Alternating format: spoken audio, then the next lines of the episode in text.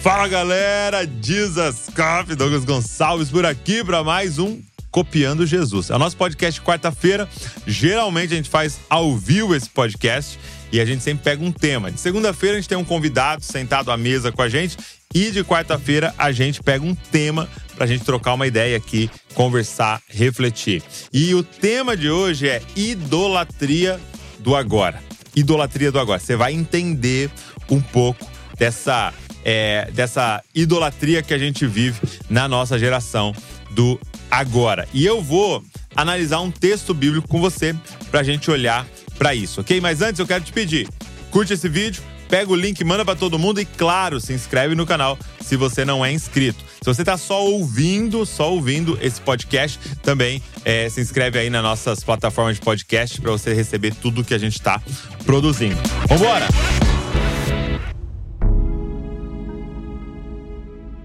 Então, eu quero que você abra comigo em Lucas 19, a partir do verso 11, e Jesus vai falar pra gente uma parábola aqui nesse texto. É uma parábola, tá? Então, vai lá, pega aí Lucas capítulo 19, nós vamos ler a partir do versículo de número 11. Vamos lá? Eu quero ler junto com vocês e a gente vai parando e vai conversando, ok? Diz o seguinte: estando eles a ouvi-lo, Jesus passou a contar-lhes uma parábola. Verso número 11, ok? Porque estava perto de Jerusalém e o povo pensava que o reino de Deus ia se manifestar de imediato. Então olha que interessante, eles estavam chegando perto de Jerusalém. E qual era a ideia dos discípulos e do povo? É que o Messias ia aparecer e ele ia se manifestar de imediato. Ele iria fazer tudo naquela hora. Ele iria sentar no trono, expulsar os romanos, ia resolver tudo naquela hora. E deixa eu só pegar um parênteses aqui. Um sinal de maturidade é a capacidade de esperar algo que virá no futuro. Nós estamos vivendo hoje uma imaturidade crônica. O que é crônica, né? Aquilo que é incurável, né? Uma imaturidade crônica. Uma incapacidade de entrar no homem maduro, na mulher madura. Então, cada vez mais você vê essa maturidade se tornando tardia e tardia. E um dos aspectos da maturidade é a capacidade de esperar por algo no futuro. É a capacidade de abraçar um desconforto hoje para acessar algo melhor no futuro. Então assim, já viram aqueles testes muito simples, que eles pegam algumas crianças, aí eles colocam assim, ó, você pode receber R$10 agora ou 100 amanhã, qual que você prefere? Aí eles pegam R$10. Você pode comer um chocolate agora ou 3, né, amanhã, qual que você prefere? Aí eles pegam agora. Por quê? Presta atenção no que eu vou te falar. A criança é uma idólatra do agora. Por que ela é uma idólatra do agora? Porque a criança não tem essa capacidade de olhar para o futuro. E é a maturidade que vai vindo e vai nos trazendo essa capacidade de olhar para o futuro. Gente, deixa eu te mostrar o ápice da maturidade. Guarda isso. Olha o ápice da maturidade. Você imagina Deus chegar para você e fazer uma promessa para você. Ele diz assim: Abraão, da sua descendência eu vou abençoar todos os povos da terra. Olha as estrelas, conta as estrelas. Assim será numerosa a tua descendência. E aí esse homem, presta atenção, passa a viver em tendas. Peraí, só tocou aqui o meu. Esse homem passa a viver em tendas. Esse homem molda um estilo de vida baseado no quê? Nessa promessa que foi feita para o futuro. Quando Abraão sai, quando ele sai e ele olha para as estrelas e ele tá ali, naquele momento, diante daquela promessa, ele tem uma clareza: não vai acontecer enquanto eu estou vivo. Ah, meus amigos, você teria coragem de gastar sua vida num desconforto, semeando para as gerações que virão, e você nem vivo estará para ver. Você entende? Esse é o ápice da maturidade. Esse é o ápice da maturidade. É quando eu entendo, Eu não idolatro agora, mas entendo agora como sementes para aquilo que virá. Isso das coisas mais simples, né? Como fazer uma dieta onde você abraça um desconforto agora para ter mais saúde no futuro. Isso quando você vai numa academia, você abraça o desconforto agora para ter mais força no futuro. Isso vale na economia, quando você abraça um desconforto agora de não comprar tudo que você quer para ter mais saúde financeira no futuro. Então, isso é um sinal de maturidade. E o que está acontecendo aqui, ó? Presta atenção agora no que está acontecendo aqui nesse texto. Os caras tinham uma ideia que Jesus viria e faria tudo agora. Agora, imediatamente. É isso que eles achavam. Que é nesta vida que eles seriam recompensados. E essa expectativa errada poderia frustrar profundamente os discípulos. Por isso que Jesus vai dizer de forma clara quando que viria a justiça perfeita. Então, meus amigos, tem muita gente aí decepcionada com Deus porque entendeu errado. Porque tá achando que o prêmio, tá achando… E aí ele olha para alguns homens de Deus e mulheres de Deus e fala: meu Deus, Deus é injusto. Olha o tanto que esse cara trabalhou e acontece isso, isso, isso na vida dele. Ei, quem disse que o prêmio é aqui? Paulo deixa isso muito claro. Eu tô aguardando uma coroa de justiça que me será dada. Era um homem gastando a vida, olhando para um prêmio que estava por vir. Então olha só, verso de número 12. Ele disse: um homem de nobre nascimento foi para uma terra distante para ser coroado rei e depois voltar. Então quem é esse homem de nobre nascimento? É Cristo. Jesus é esse homem nobre de nascimento. E ele tem o direito sobre todas as coisas. Mas ele teria que ir para uma terra distante, o céu, as regiões celestiais, para receber a autoridade e voltar. Então, Mateus 28:18. Toda autoridade me foi dada no céu e na terra. Então, toda a autoridade é dele. Mas ele veio para tomar a autoridade da terra das mãos de Satanás. Porque quem deu? Deus deu para o homem cultivar, guardar, governar a terra. O homem deu para Satanás ao pecar, e Jesus vem para tomar de volta. Então em Mateus 28:18 ele está dizendo: agora eu sou rei sobre tudo e todas as coisas. Mas ele está dizendo, mas esse homem nobre que venceu, ele foi para uma terra distante para ser coroado. Então, é exatamente o que nós estamos vivendo. Olha o verso 13. Chamou 10 dos seus servos e confiou-lhes 10 minas e disse-lhes: negociem até que eu volte. Olha que interessante, gente. Aqui, é muito importante essa parábola para nós, porque ela fala da nossa situação. O que nós estamos vivendo hoje? O que nós estamos vivendo hoje? Em que momento da história nós estamos? Nós estamos entre a primeira vinda de Jesus e a segunda. Então ele venceu, está consumado, toda a autoridade me foi dada no céu e na terra, mas ele vai para essa terra distante para ser coroado rei e vai voltar. Ele veio na primeira vinda como um cordeiro, mas ele volta como um leão. Ele veio para pagar pelos nossos pecados, mas ele volta para estabelecer justiça perfeita. Então, ele diz, nesse período, ele chama 10 servos. Quem são esses servos? Eu e você.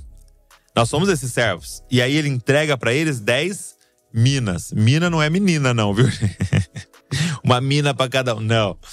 Ele entrega para eles uma quantia de dinheiro. Ele entrega para eles… E deixa eu te perguntar uma coisa. Eles trabalharam por isso? Não. Foi de graça. Ele deu. Ele entregou nas nossas mãos. Então, primeiro você precisa entender qual lugar na linha do tempo nós estamos. Ok? Então, nós estamos entre a primeira e a segunda vinda. Gente, a mina era equivalente, só para você saber, a 3 meses de trabalho. Então, o que isso representa? São todos os dons com os quais os discípulos de Cristo foram investidos. Todas as vantagens, habilidades que eles tinham para servir os interesses de Cristo nesse mundo. O que Deus fez? Ele deu dons aos homens. Ele deu talentos a nós. Por exemplo, essa capacidade que eu tenho de me comunicar, de estar aqui fazendo uma live com você, de estar fazendo aqui, conversando e explicando para você, isso é um dom. Essa mina que ele colocou na minha mão. Meu servo, tá aqui. Eu te dei isso. Quanto que você pagou por isso? Nada. Então, ele me deu isso. Ok. Agora, ele vai dizer o seguinte: negociem até que eu volte. Meus amigos, o Senhor virá e irá prestar contas do que nós fizemos com aquilo que Ele depositou na nossa vida. Deixa eu te falar algumas coisas dessa mina. Dons, como eu disse, habilidades, tempo, força e mais, o Espírito Santo que nos foi dado de graça. Deixa eu te fazer uma pergunta. O que você está fazendo com o seu tempo? O que você está fazendo com os seus dons? O que você está fazendo com a sua vida? Posso te falar uma mina? Seu corpo.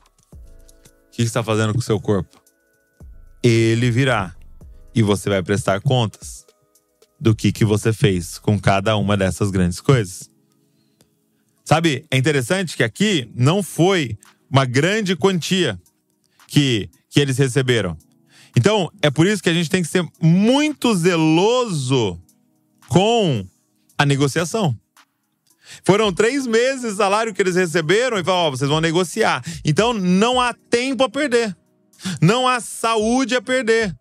Não há como desperdiçar os dons, as habilidades. Eu gosto muito de uma frase e eu quero que você pense muito nisso. Nós só temos uma vida para queimar. Nós só temos uma vida. Gente, já passou 35 anos da minha vida. Digamos que eu vou viver 80, já tô quase na metade da minha vida. De que forma eu usei o meu tempo? Posso fazer uma pergunta? Hoje.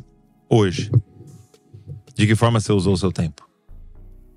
Vamos dizer que Jesus tivesse te dado o que Ele te deu hoje cedo e à noite vai te cobrar. Como é que seria esse encontro com o Senhor?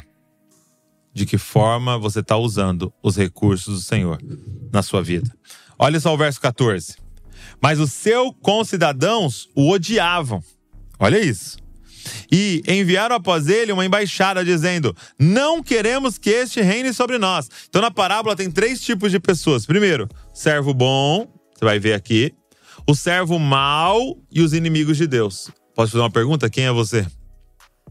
Servo bom, aquele que pegou tudo que Deus deu para ele e negociou pro interesse de Deus.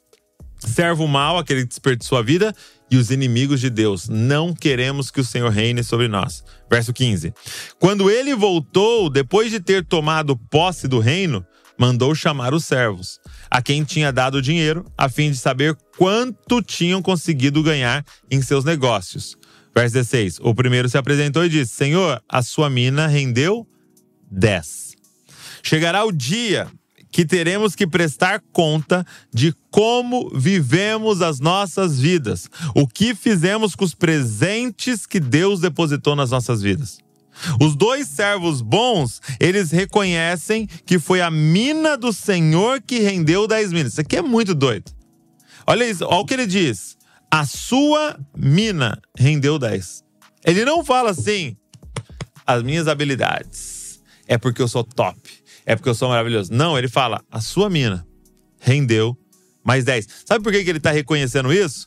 Porque se o Senhor não tivesse me dado, eu não teria nada nem para multiplicar. Deixa eu te fazer uma pergunta. Quanto que é 0 vezes 2? Quanto que é 0 vezes 10? Quanto que é 0 vezes 20? 0. Então se ele não te deu, não haveria o que a gente pudesse fazer. Então mesmo que ele correu, ele negociou e multiplicou por 10...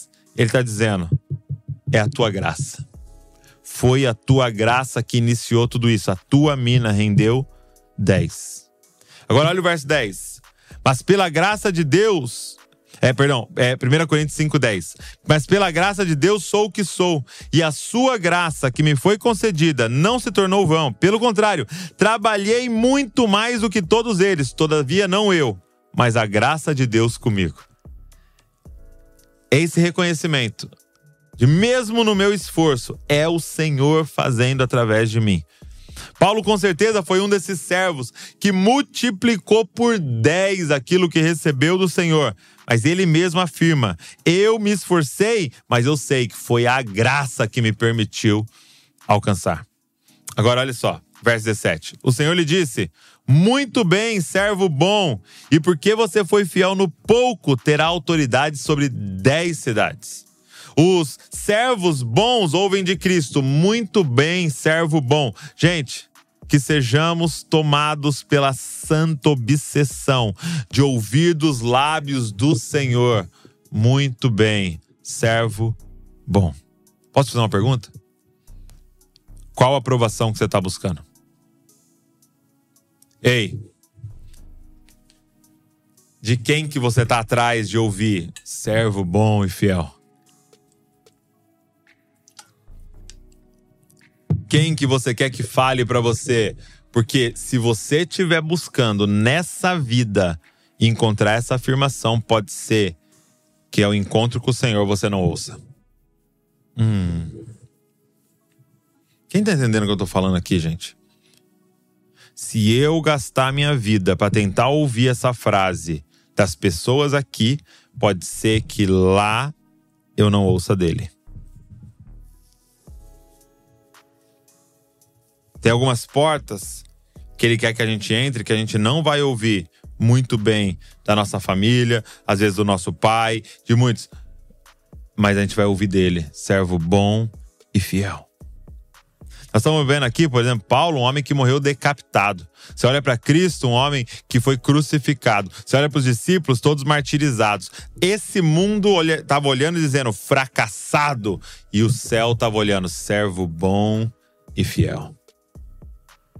Eu quero te fazer um desafio. Gaste a sua vida. Gaste a sua vida numa expectativa de ouvir essa frase da boca do Senhor: servo bom e fiel. Servo bom e fiel. Que vivamos a nossa vida para ser aprovados por Deus naquele grande dia. E aí, ele é colocado sobre 10 cidades. Então você consegue perceber a generosidade desse rei? Ele entrega para ele 30 salários e ele dá autoridade sobre 10 cidades. Perdão, ele entrega para ele 3 salários e dá autoridade para ele sobre 10 cidades. Então ele ganhou 3 salários, conseguiu multiplicar e falou: daqui, Senhor, 30 salários. Ele fala: legal, você vai ser agora governador de 10 cidades. Jesus está apontando aqui para o reino vindouro, onde ele reinará sobre toda a terra e nós vamos reinar junto com ele. Agora olha o verso 18. O segundo servo veio e disse: Senhor, a sua mina rendeu 5. A este o Senhor disse: você terá autoridade sobre 5 cidades. Então, ele segue a mesma lógica. No tanto que aquele homem se entregou, foi o tanto que ele recebe agora, muito multiplicado pelo Senhor. Agora, presta atenção nisso. Verso 20, que era aqui onde eu queria chegar com vocês. Verso 20. Então veio outro servo dizendo: Senhor, aqui está a sua mina, que eu guardei embrulhada num lenço. Este aqui, ele representa aqueles que foram alcançados por Deus, amados, abençoados como os outros, mas são indiferentes ao avanço do reino de Deus. Meus amados. Para esses aqui, tanto faz se o reino está crescendo ou se está diminuindo, se está indo para frente ou está indo para trás. Eles pensam que é suficiente dizer que não fizeram mal ao mundo, mas também não fizeram bem.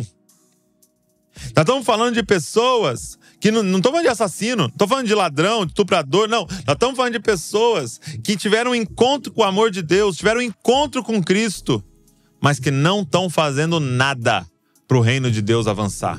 Não estão fazendo discípulos, não evangelizam, não pregam, não se comprometem, não estão fazendo nada. Aí eles pensam que é mérito, não está fazendo nenhum mal. E por isso não estão fazendo nenhum bem. Presta atenção que eu vou falar para você agora. Deus não chamou você para não perder sua salvação. Ele chamou você para perder sua vida para que muitos sejam salvos. Vou repetir. Deus não chamou você para gastar a vida para não perder sua salvação. Ele chamou você para perder sua vida para que muitos sejam salvos. Servir a Cristo não é apenas sobre o que você não faz, mas é muito mais sobre o que você faz. Então a pergunta é a seguinte: Se esse servo não gastou seu tempo multiplicando a mina do Senhor, ele gastou o tempo fazendo o quê? Posso virar a pergunta para nós?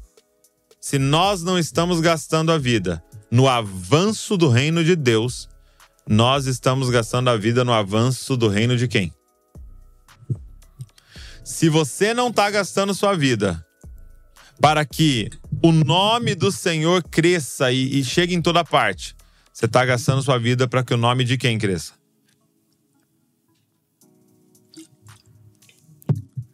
Primeiro, esse homem gastou seu tempo multiplicando seu próprio império. Ele pegou os dons dados por Deus e usou para benefício próprio. Quis ter uma boa vida agora. Ele estava idolatrando o agora. Ele estava dizendo, eu sei que o Senhor é mau, então eu vou embrulhar aqui, isso aqui, e vou viver minha vida, meu amigo. Vou viver para mim. Segundo, ele decidiu curtir a vida e descansar. Quis ter uma boa vida agora, não no porvir. Ele decidiu que ele queria a boa vida agora. Será que eu e você somos como esse homem? Servo mau, que decidiu que quer uma boa vida agora, ou entendeu que agora é uma grande semente para a eternidade. Olha o verso 21. Porque tive medo do Senhor, que é homem rigoroso, o Senhor retira o que não depositou e colhe o que não semeou. Gente, presta atenção nisso.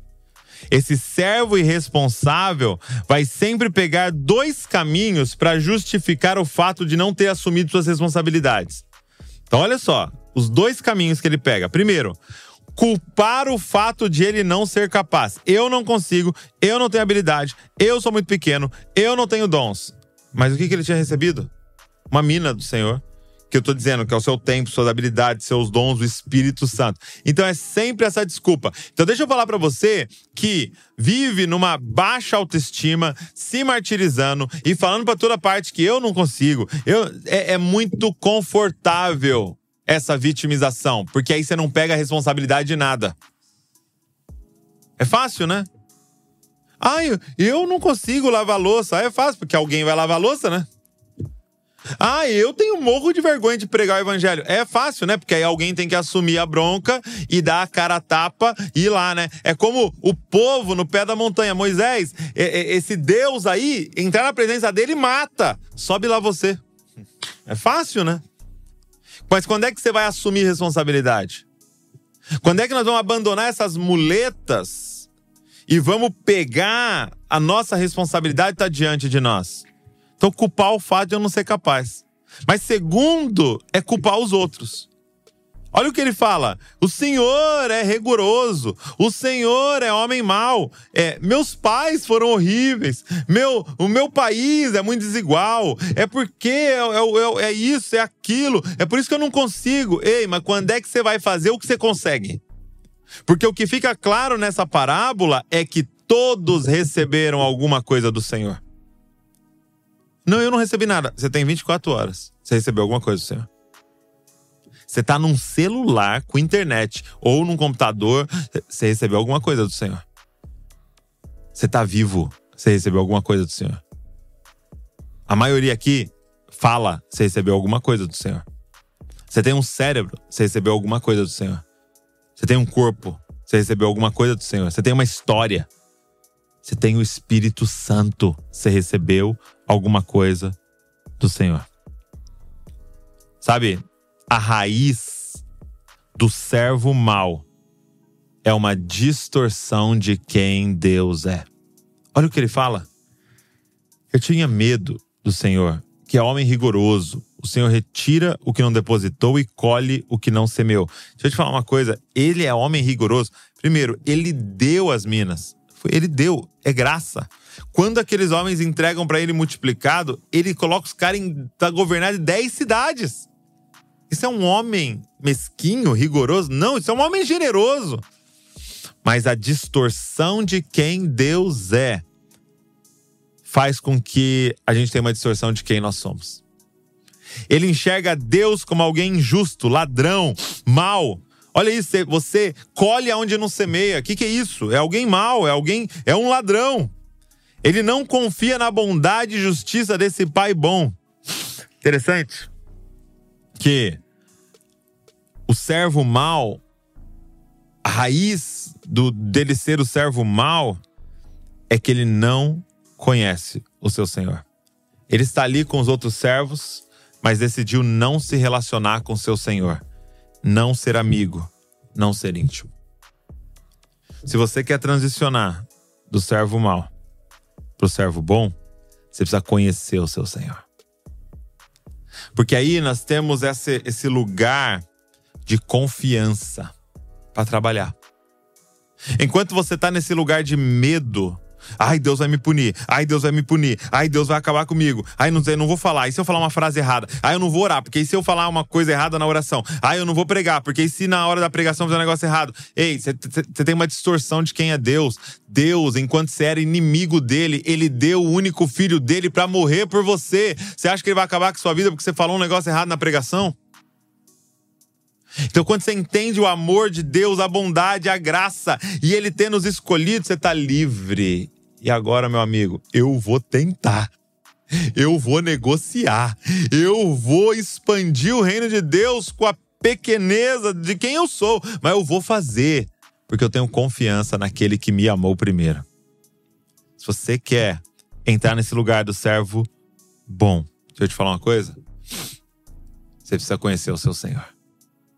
Você precisa conhecer o seu Senhor. Aí no verso 22 diz assim, ó: mas o Senhor respondeu, servo mau, eu o julgarei usando as suas próprias palavras. Você sabia que eu sou homem rigoroso, que retiro o que não depositei e colho o que não semei? Por que você não pôs o meu dinheiro no banco? E então na minha vinda eu receberia com juros. Nós seremos julgados pelas nossas próprias ideias de quem Deus é. Ele diz, se você tinha medo de mim, por que não multiplicou pelo menos... por causa do medo, sua desculpa não cola. É isso que o Senhor está falando. Verso 24. E disse aos que estavam ali, tirem dele a mina e deem ao que tem 10. Eles ponderaram, Senhor, ele já tem 10. Ao que o Senhor respondeu, pois eu declaro a vocês que a todo o que tem será dado, ainda mais, mas ao que não tem, até o que tem lhe será tirado.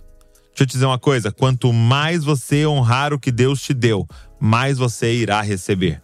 Se hoje você tem condições de fazer pequenas coisas, faça com zelo e excelência. Estude com zelo, trabalhe com zelo, sirva com zelo. Faça o seu melhor em tudo. Gente, toda vez que Deus tem uma tarefa para dar para alguém, Ele não escolhe alguém desocupado, gente. É muito doido isso.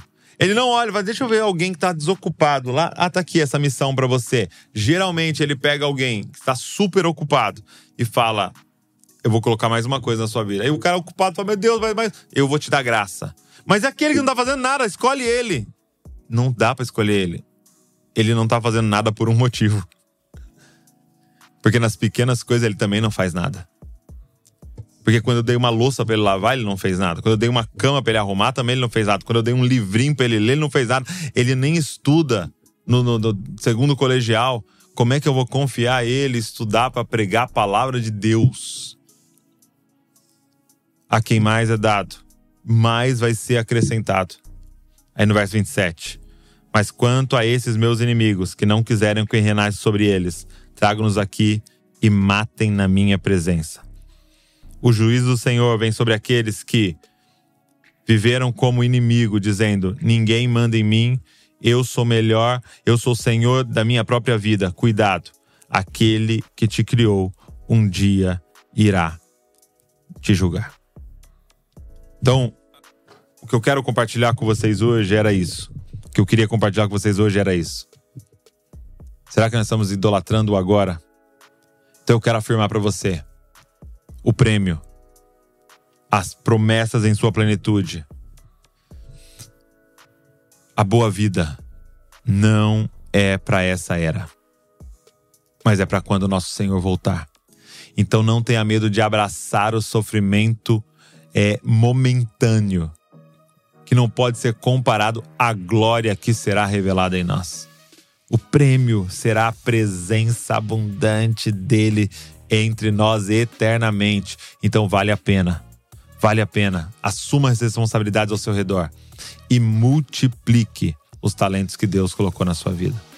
Estude, leia livros, vá em conferências, em cursos, em tudo que você puder para ter isso multiplicado.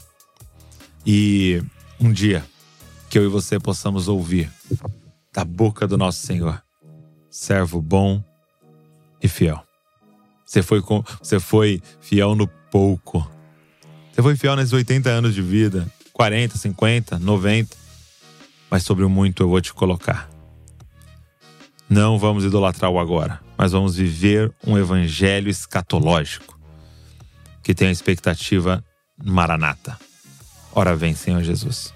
E que Deus abençoe vocês. E não se esqueça, você é uma cópia de Jesus. Valeu!